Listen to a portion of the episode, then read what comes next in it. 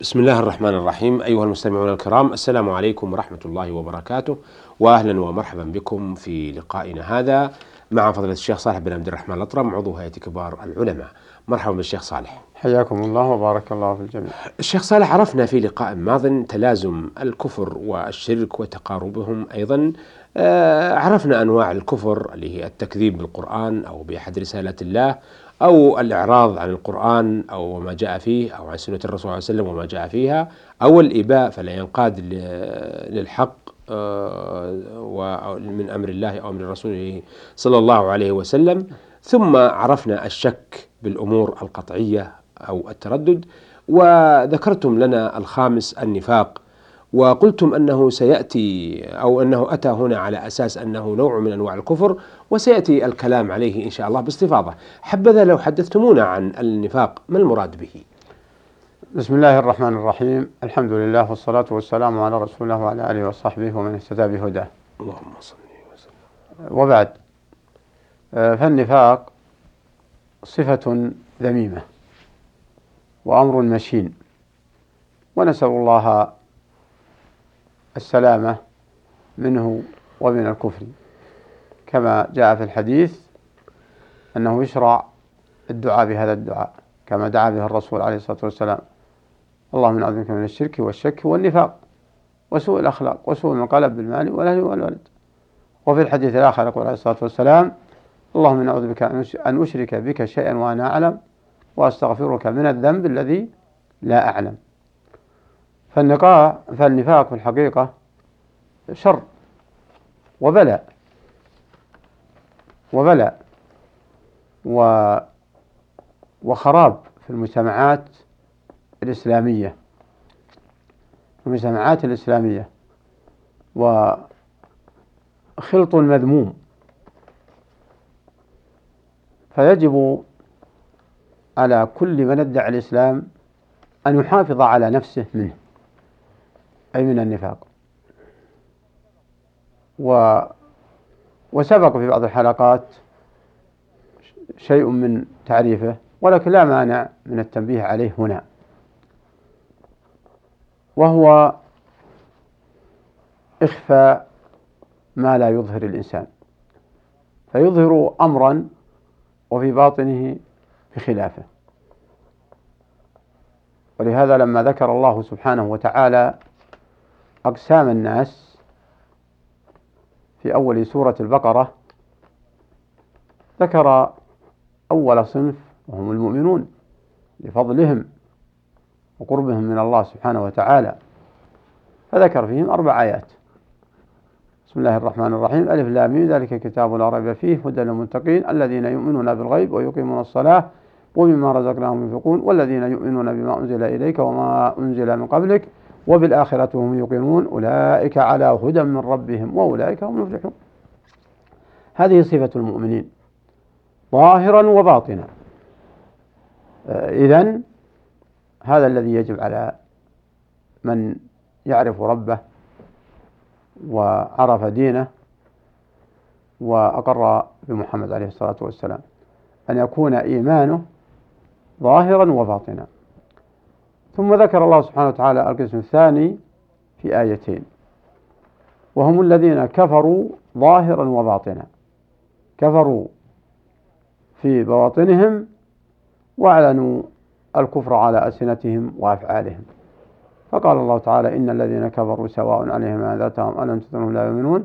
ختم الله على قلوبهم وعلى سمعهم وعلى أبصارهم غشاوة ولهم عذاب عظيم. الصنف الثاني المنافقون. فلعظم خطرهم على المجتمعات الإسلامية ذكر الله في صفاتهم جملة آيات مجموعة آيات في أول سورة البقرة.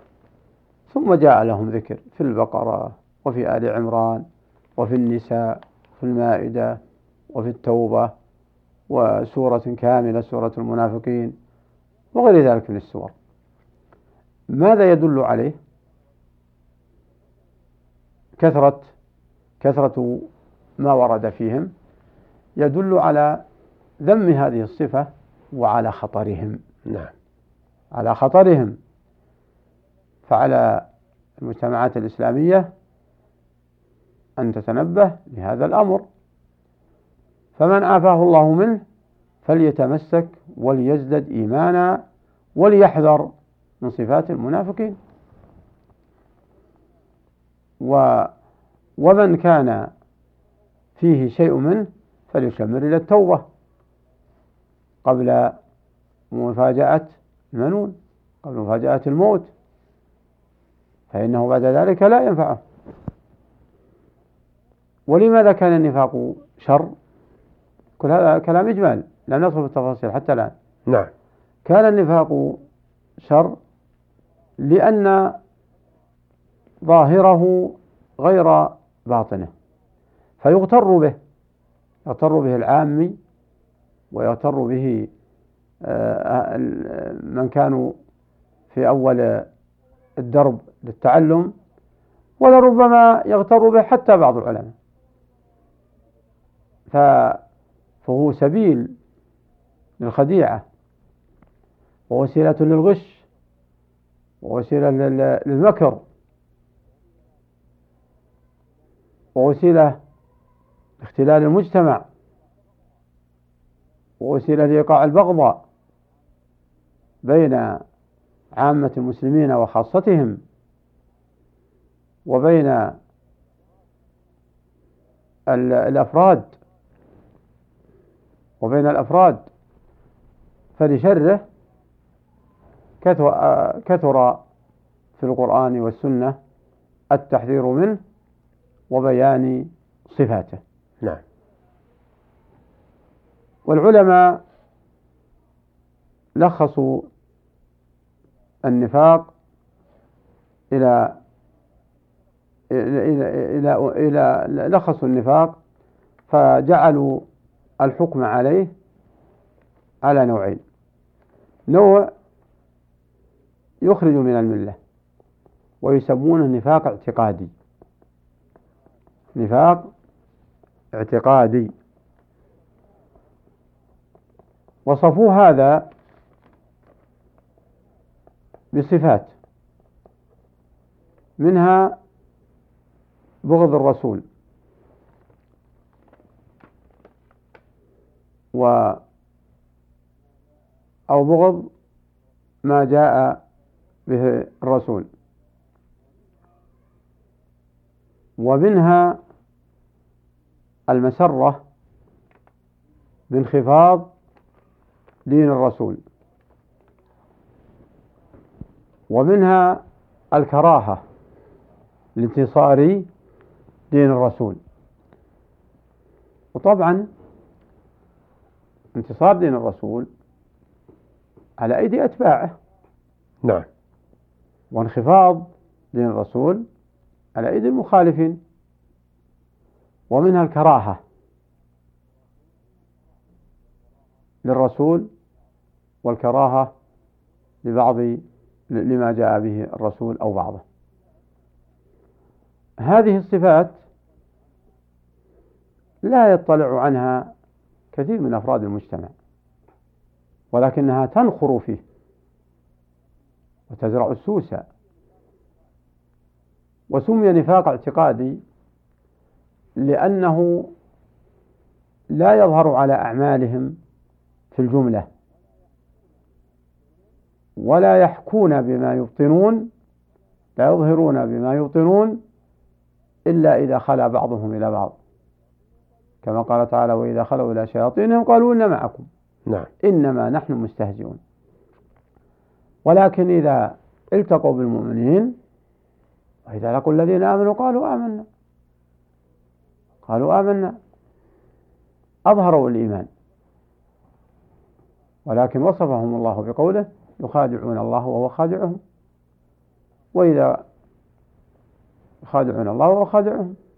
وفي الآية الأخرى في قلوبهم مرض فزادهم الله مرضا ولهم عذاب أليم. وظنوا أنهم يخادعون الناس وهم لا يخدعون إلا أنفسهم كما قال تعالى.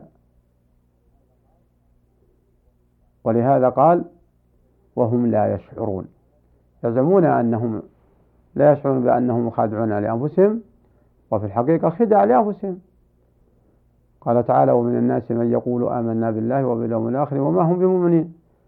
خادعون الله والذين آمنوا وما يخدعون إلا أنفسهم وما يشعرون. في قلوبهم مرض فزادهم الله مرضا ولهم عذاب أليم ما كانوا يكذبون. وإذا قيل لهم لا تفسدوا في الأرض قالوا إنما نحن مصلحون. ألا إنهم مفسدون ولكن لا يشعرون. وإذا قيل لهم آمنوا كما آمن الناس قالوا أنؤمن كما آمن السفهاء. ألا إنهم هم السفهاء؟ ولكن لا يعلمون. وإذا لقوا الذين آمنوا قالوا آمنا. وإذا خلوا إلى شياطينهم قالوا إنا معكم إنما نحن مستهزئون. الله يستهزئ بهم ويمدهم في طغيانهم معهم أولئك الذين اشتروا الضلالة بالهدى فما ربحت تجارتهم وما كانوا مهتدين. مثلهم كمثل الذي استوقد نارا فلما أضاءت ما حوله ذهب الله بنورهم وتركهم في ظلمات لا يبصرون. صم بكم عمي فهم لا يرجعون. أو كصيب من السماء فيه ظلمات ورعد وبرق يجعلون أصابعهم في آذانهم من الصواعق. حذر الموت والله محيط بالكافرين. يكاد البرق يخطف أبصارهم كلما أضاء لهم مشوا فيه. وإذا أظلم عليهم قاموا ولو شاء الله لذهب بسمعهم وأبصارهم. إن الله على كل شيء قدير. فسبحان الله ما عظم شأنه. هذه الآيات التي وردت في أول سورة البقرة عن تقسيم الناس. فما بالك بسائر الآيات الكثيرة والسور العظيمة التي جاءت في فضيحتهم وبيان صفاتهم وأفعالهم.